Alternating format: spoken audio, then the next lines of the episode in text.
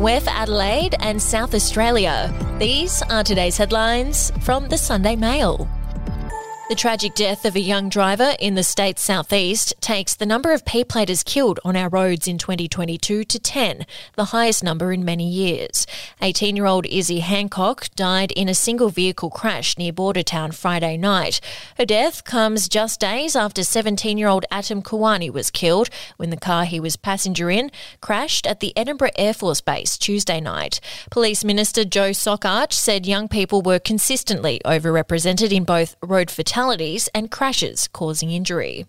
And to read more, you can with a subscription at advertiser.com.au or download the app. A springtime surge in colds and flus across South Australia has left many local pharmacies with little or no medication to treat them, with wholesalers also out of stock. Doctors, too, are reporting large numbers of patients suffering from colds and flus. The Pharmacy Guild of Australia says the unusually high demand, coupled with a global supply issue, has resulted in the shortages. SA Health said beyond notifiable respiratory illnesses such as COVID, influenza, and respiratory syncytial virus, Infections such as rhinovirus and human metapneumovirus are also circulating in the community. We'll be back after this.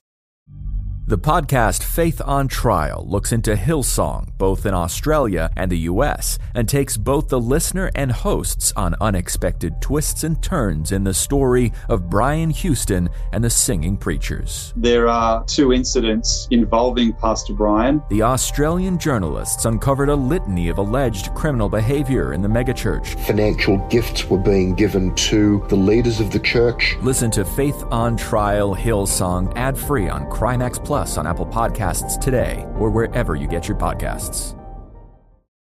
A prestigious Adelaide private school has notified parents that a former teacher has been charged with indecently assaulting a child. A letter was sent to parents of students at Scotch College on Friday, revealing that former staff member Philip Callan had faced court September 8. He's been charged with aggravated indecent assault. Scotch College is at least the third school where parents have been notified about Mr. Callan's charge. And Port Adelaide superstar Erin Phillips has celebrated her 50th match in fine style with the power romping to the club's first AFLW win on a historic day for the fledgling team. The weather didn't come to the party, with wind and rain lashing Alberton Oval Saturday, but while conditions made it tough for players, they didn't dampen the celebrations on and off the field, as the siren sounded on a 66 point smashing of the Sydney Swans.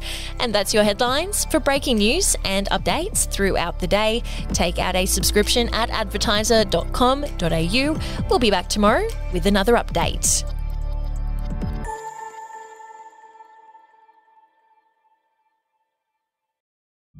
The podcast Faith on Trial looks into Hillsong, both in Australia and the US, and takes both the listener and hosts on unexpected twists and turns in the story of Brian Houston and the Singing Preachers. There are two incidents involving Pastor Brian. The Australian journalists uncovered a litany of alleged criminal behavior in the megachurch. Financial gifts were being given to the leaders of the church. Listen to Faith on Trial Hillsong ad free on Crimex Plus on Apple Podcasts today or wherever you get your podcasts.